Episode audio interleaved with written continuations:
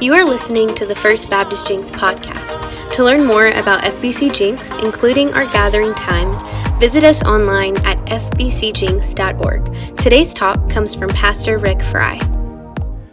Well, good morning, church family. Let me welcome you on this Father's Day and happy Father's Day to all you dads. And uh, hopefully, you're going to have a great time together with your family. This morning, if you'll take your Bibles and turn to the book of Colossians, we're continuing our series on Above and Beyond as we're walking through this incredible book. And we're in the third chapter today, and uh, we're going to be looking at verses 18 all the way over to chapter 4, verse 1. While you're finding Colossians, let me just say we had an incredible week this past week at Vacation Bible School. I think our highest attendance on Tuesday was like 563. We had, I believe, somewhere around 21 that uh, were wanting to know how to make Christ the boss of their life, which that's exciting. But are you ready for this? Our students raised $12,000 for missions. Can you believe that? Man, give the Lord a hand. They did a fantastic job. And so we praise the Lord for that. We're getting ready to head out uh, tomorrow for Falls Creek. 250 plus, I think we got going. So it's going to be a great week. It's going to be hot, but we're going to have a great time. So you be praying that God will just speak to hearts and lives will be changed. In the book of Colossians, in this third chapter, what Paul is doing, Paul is actually writing to us, reminding us that if Jesus Christ is really and truly Lord of your life, then he is going to be Lord of all of your vital relationships. In other words, it's not like walking through a line going, Well, I'm going to take this and I'm going to bypass that. I'll take this and I'll bypass that. If he is truly the Lord of your life, then he is going to be the Lord over all of your relationships. One of the things that he does in this first part of this text is he really addresses husbands and wives. Now, you may be sitting this morning, you may be single today, and you may think, well, how in the world does this apply to me? Well, first of all, let me remind you that one of these days probably you're going to get married. And what I hope and pray will happen is that you're going to become what this text talks about. That you're going to have a godly home, that you're going to be a wife that certainly will submit to the spiritual leadership of her husband, but as a husband, you're going to love your wife as Christ loved the church. When you look at this text, let me remind you there's submission on both sides. Because I'm convinced the wife really and truly can't submit and do what she's supposed to do unless the husband is submitting to the lordship of Christ and loving her like Christ loved the church. So he deals with the relationship of husband and wife, but he's going to do a relationship with kids, and he deals also the relationship that we have with employer and employees. One of the things that I have discovered in life is that probably the shallowest arena to live the Christian life is among those who know you the very best. You want to know all of my shortcomings. You, you want to know all of my failures. You want to know all the things that I mess up in. Then talk to Diane. Talk to my kids. Talk to my staff. They, amen. Thank you. I appreciate that down there. I'll take care of you this week, Brandon. They'll tell you, I don't walk on water. I can barely swim at times, to be honest with you. And I want you to realize that that's true of all of us. None of us are perfect. None of us are the perfect husband. None of us are the perfect wife. We're certainly not the perfect child. But what I will tell you is that those who know you the best know everything about you. And what Paul is saying is that in order to really live out your Christianity, for it to really be legitimate, for it to be authentic, for it to be real, there must be this total transformative sense of who you are. Because the Lordship of Jesus Christ, if it's going to be true and vital in all of your relationships, then it must be comprehensive. It cannot be compartmentalized. It has to be real. So, Paul, in this passage, deals with how your relationship and the Lordship of Jesus Christ is vital in all of your relationships. First of all, he says, let's talk about marriage. And so he says, the Lordship of Christ is going to be powerful and effective in your marriage, but first of all, he speaks to wives and then he speaks to husbands. But the comprehensive charge that he gives to us is to the role of the wife and the role of the husband is to present this unbelievable composite portrait, if you will, of the Lordship of Jesus Christ. In other words, your marriage and my marriage should tell the truth about the gospel of Jesus Christ. And it helps you and I to understand that when he says to the wife, submit, and he says to the husband, be loving, it is a portrait. Don't miss this of what it is to come to a relationship with Christ. That's why marriage and home and family has always been this portrait, if you will, of who we are in Christ and how to have this incredible relationship. So let's look at verse 18. First of all, addresses wives. He says, Wives, submit to your husbands as is fitting in the Lord. Now you've got to go back and attach this to verse 17. Look at it. He says, And whatever you do in word and in deed, do everything in the name of the Lord Jesus, giving thanks to God the Father through him. So, what is this telling us? It says that if Jesus Christ is really and truly the Lord of your life, then your role as a wife is to submit to the spiritual leadership of your husband. In other words, if you're a follower of Christ, if you've been saved, if you've been born again, the Bible says that you as a wife are going to be held accountable by a holy God of how you submit to that spiritual leadership of your husband. But I want to remind you that this submission does not mean inferiority. It, it, go back and look at Christ. If you look at the Godhead, God the Father, God the Son, God the Holy Spirit, Jesus is not any less God than God the Father. There is an orderly execution of the program of redemption. There is submission, there's subordination in the Godhead. So, submission doesn't mean that you don't have an opinion. Submission does not mean that you don't speak up. Submission doesn't mean that you don't share your thoughts. Submission doesn't mean that you are now being treated as though that you're like carpet and you're to be walked upon. That's not what he means. What it does mean is that there is no competition for the spiritual leadership of the home. Now, I want you to notice this little phrase in the text. He says, as is fitting for the Lord. What Paul means in that little phrase, he's saying that there are no moral limits in your submission. In other words, what, what, what he's saying is your submission is only to the Lord. Did you catch that? It means that you and I are not obligated, and you're certainly not obligated to follow your husband if what he's telling you to do conflicts with the Word of God. For if he's telling you to lie, we know that's against the Word of God, and you shouldn't do that. So there has some limitations here. The qualification for submission has to do with the written will and the word of God. So each of us, even the man and the wife, we, we submit, we function in this motivation, if you will, and this encouragement to exercise the role that God has given to us when we obey the word of, of the Word of God. So when he talks about these roles, and he talks about the wife's responsibilities. Don't miss this. You cannot talk about her responsibility apart from the husband's responsibility. You say, why is that? Because his responsibility tempers how far he goes in being the spiritual leader of his home. It is the attitude, listen to me, that encourages and for the submission in the home. Now, again, I'm not saying that you're off the hook at all whatsoever, and you shouldn't submit because he's not functioning the role that he should function in. One of the things you got to remember, what did he say? He said, No, you do this as what? Unto the Lord. So in submission, and even though he may not be quite living up to what he should be doing, remember you're doing this as unto the Lord. However, it is the functioning the way that God intended for him to function, I believe, that leads to helping him become all that God wants him to be. And can I just tell you something? Listen, let me make this statement to you. I don't know a, a, a, woman, a wife that is literally in her right mind who would not want to submit if she had a husband who is truly loving her like Christ loved the church. I, I don't know why she wouldn't.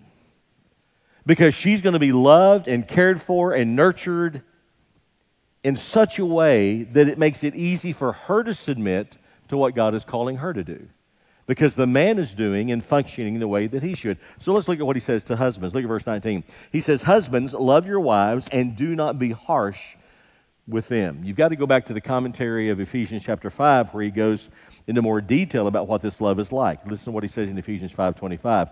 Husbands, love your wives, notice, as Christ loved the church. Did you catch that? Guys, listen to me your love for your wife does not come from a self serving place. Doesn't come from there. Just open up the Word of God. How did Christ love the church? How did he give himself up for it? Having cleansed her by the washing of water, by the Word of God. Jesus did not love the church primarily from position, he loved it from compassion. And Paul says that if you're going to be the spiritual leader of your home and truly be what God wants you, you don't love your wife in any old kind of way.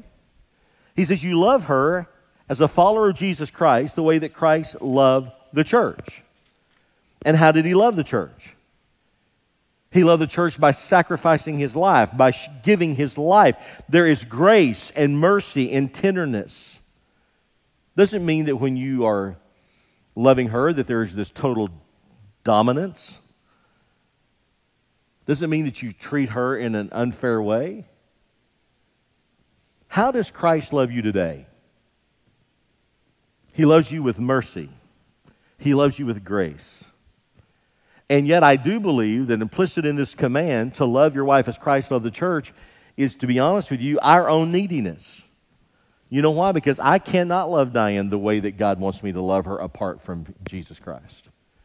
I can't be to her what I need to be unless I'm submitting to His Lordship, unless I'm saying, God, I need your help and your guidance. You know why? Because all of us are human and we all have imperfections and we all have flaws and we all make bad choices at times. So, somewhere in there, you've got to be willing to submit to the Lordship of Christ. Say, God, help me to love her like you love the body of Christ.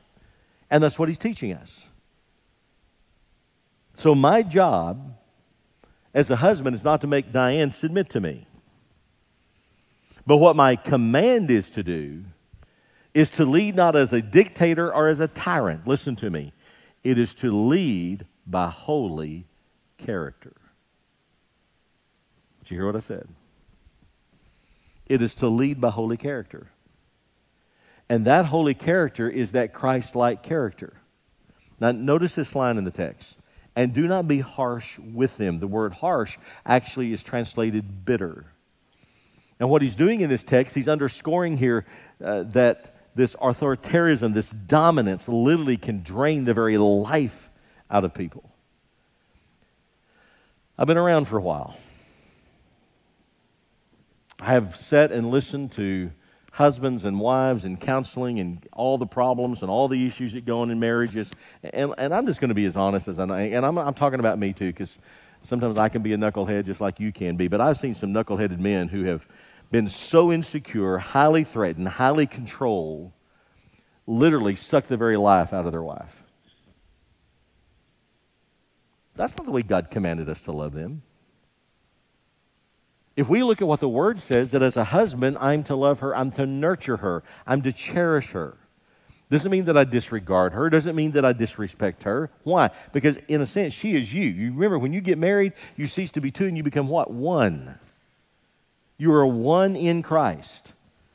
So if you really want to get real and transparent, what Paul is saying is the way that you treat her is the way you really think about yourself. What does he say? So love her. So, what he's saying here in this text is that, this mature marriage, one that is growing, one is becoming all that God wants it to be. The husband treats his wife with compassion and care, and his wife responds now with this willing submission to the spiritual leadership. It, it, it's easy, it works so well when all are submitting. So, remember, you do this together. I told Diane the other day as I was working on this message, I said, I'll be honest with you, we, we will be married in December 48 years. And and I will tell you, I want my wife, I want my marriage to tell the truth about who we both love supremely, and that is Jesus Christ. That's what I want my grandkids to see. That's what I want my friends to see. That's what I want my family to see. That's what I want people who don't know. The Lordship of Jesus Christ has to reign supremely in all of our relationships. And the first thing he says is marriage. Secondly, he says, what about our kids? Now, let me just be honest with you. Nobody can sanctify you any faster than your kids. Can I get an amen? Amen. It's amazing how godly and wise all of a sudden one day they become because they look at you when they're younger like you don't know anything. You know what you're talking about, you don't have any common sense. And all of a sudden, when they get married and then they have their own kids, it's like they look at you like, man, mom and dad, you became wise overnight. What happened? I mean, it's just part of life. And so they look at parents and they look at mom and look at dad and go, wow. Because all of a sudden they begin to realize that parenting is a challenge. So, what Paul does, first of all, he addresses children. And what he says is if you are a young person, listen to me, and you know the Lord Jesus Christ as your Savior, here's your responsibility. Look at verse 20. Children, obey your parents in everything, for this pleases the Lord. There is no exceptional clause in here. You're to obey. Let me tell you what scares me to death today. In the world that we are living in today, in the culture that we are living in today, this is what I believe we see. We are heavy on culture and we are light on truth. Did you hear what I said? the day and the time that we're living in, there never before in my life has I seen the home and the family and motherhood and fatherhood and children are under attack. We are so heavy on culture, we are light on truth. And our problem is is that while the culture is adverse to authority, it doesn't like authority. Everything today has to be in this right consensus. Nobody ought to have an opinion, and certainly you shouldn't speak that opinion. And today, obedience is unpopular. So in other words, you shouldn't even use it. So what we have happening today, we've got six, well, probably even five, five, six, seven, eight, nine year old kids basically telling their parents what to do. Now I know and you know that obedience and discipline can be misused. We know that. But we also know that if it's done biblically, the right way, God blesses it. What God does in Scripture, God associates disobedience with rebellion. Obedience, hear me, church, obedience reflects God's design for order in the home and the structure of society today. Chances are, if kids are not minding in the home, they are not going to have respect for authority outside of the home. The best place to build that into your children is in the home relationship. One of the things I've discovered oftentimes is kids want what they run from. As I said, I've been around for a while. And oftentimes, what I've discovered with young people is if they desire someone to love them enough, to have enough courage to look them in the eye and say no.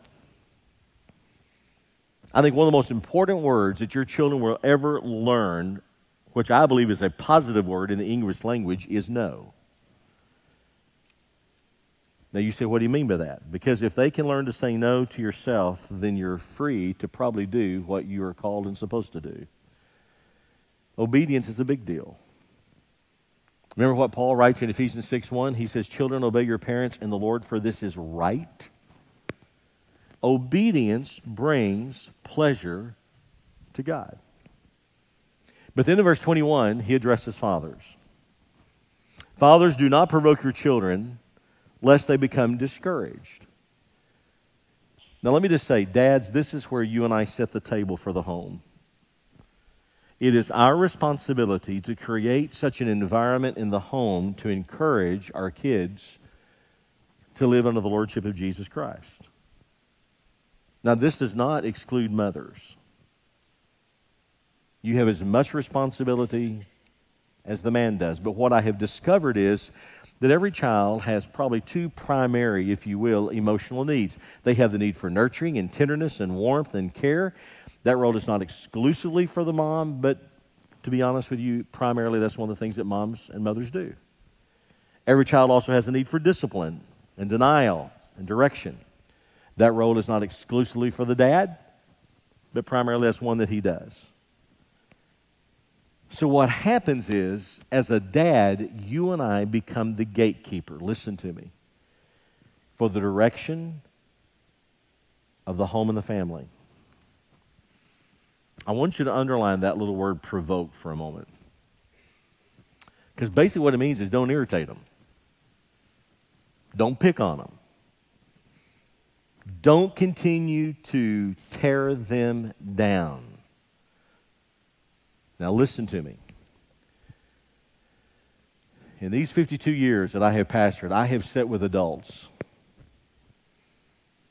that have now carried baggage into their life from their childhood because they were told by mom and dad, you have no worth, you're no val- you have no value, you're no good, you're never going to make it in life. And I have seen parents literally just rip the heart and the soul out of their kids. And now, as adults, sometimes in their 20s and 30s and 40s and even 50s, they still carry that baggage of self worth and value. So I want to remind if you're sitting here today and that's happened to you, your worth and your value is wrapped up in your relationship with Jesus Christ. Amen? Don't ever forget that. But it's a challenge to you and I as parents today. And that challenge, listen, listen to me, is not to drain the confidence out of our children. And there are times as parents, you and I have to choose our battles. And I will tell you where I believe that every parent needs to go to the mat when it comes to character. That is so critical. That's where you wage the war. And sometimes you got to pick the battle. Sometimes it's like, don't lose sleep and don't get your whole family torn up over hair. Amen? I wished I had more of it, but anyway. But I've seen, I've seen families just go to war over hair. And, and what I'm saying is sometimes you just got to understand and pick your battles. Paul is saying to parents, listen, don't always look to say no, but also look for opportunities to say yes. You say, why is that? Because when you do say no, you are not withdrawing more than you have deposited. So critical.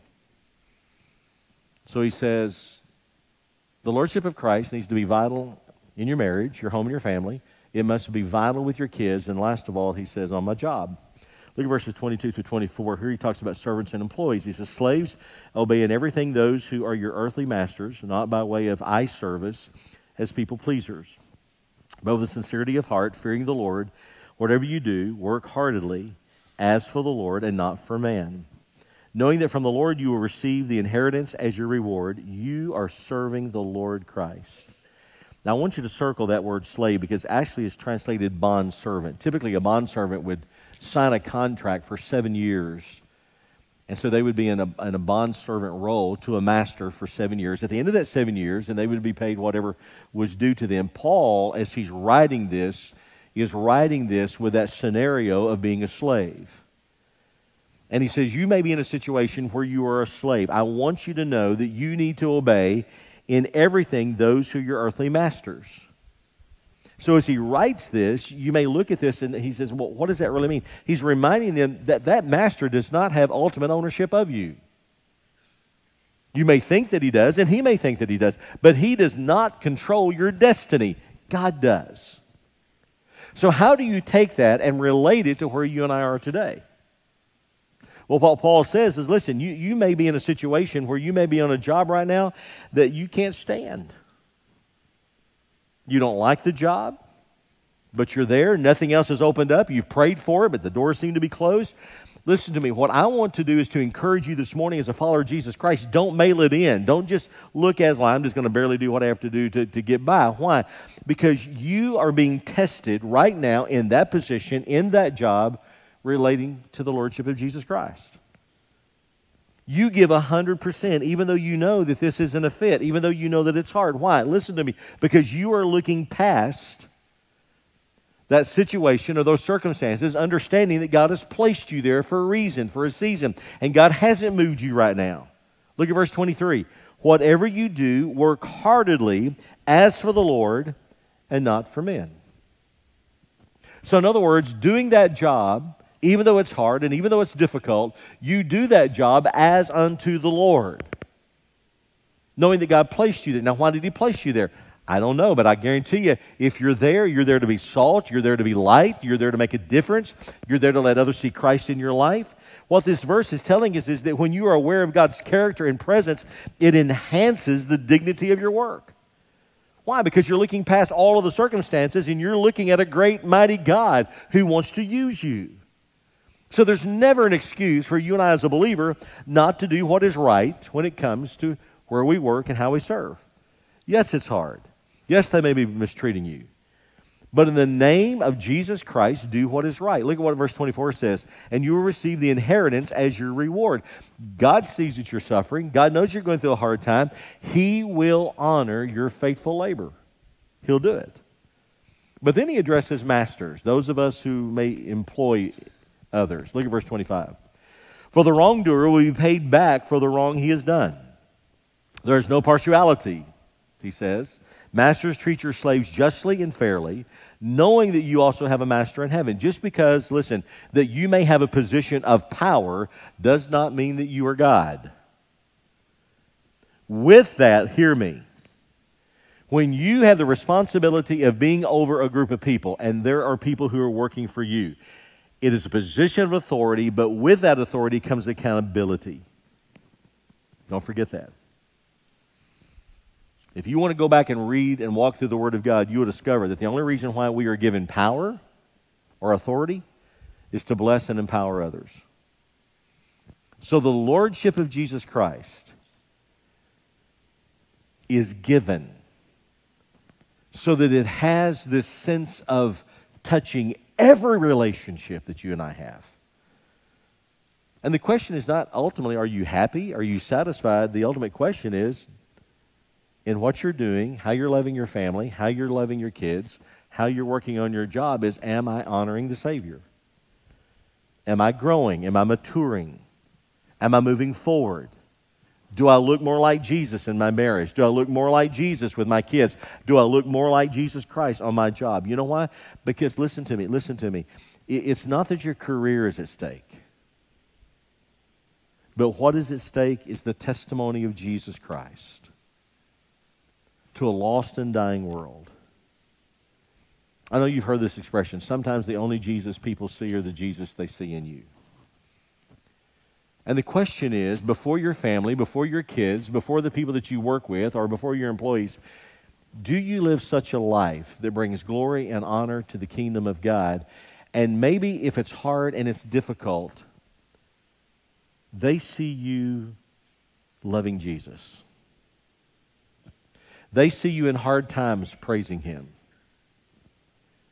And maybe out of those hard, difficult times, they're going to look at you one day and say, you know what? You got something I don't have. I don't know how you went through this hard time. I don't know how you went through this loss. I don't know how you went through this difficulty. But I've watched you. And you got something that I don't have. And God opens the door for you to share about Jesus, your Savior. Every vital relationship is to be covered under the lordship of Jesus Christ. And what is at stake is your testimony to a watching world. May they see Jesus in you. May they see Jesus in me so that one day they come to know him. Would you stand, every head bowed, every eye closed? Father, I come to you this morning and I thank you for, again, just Paul's writings it really gets down to where the rubber meets the road. It talks about us as the role of wives and husbands and children, and even to employees and employers. And it reminds us that all of these relationships are so vital and so critical when it comes to being a portrait of the gospel of Jesus Christ. That there's never a moment, there's never a time that my life doesn't reflect you. So, Father, I pray that you'll help us to live a life that others can see Christ in us. Help me to be the husband, the father, the grandfather that will always point my family to Jesus. Forgive me when I become a knucklehead, when I become selfish. Help me to set the table for my family for this church. To know there is so much more to life than just simply showing up. But there is the power of the gospel of Jesus Christ that shines to a hurting world that's looking for answers in all the wrong places. May they find the hope in you because they see the Prince of Peace who lives in all of our lives. I pray that in Jesus' strong and powerful name, amen.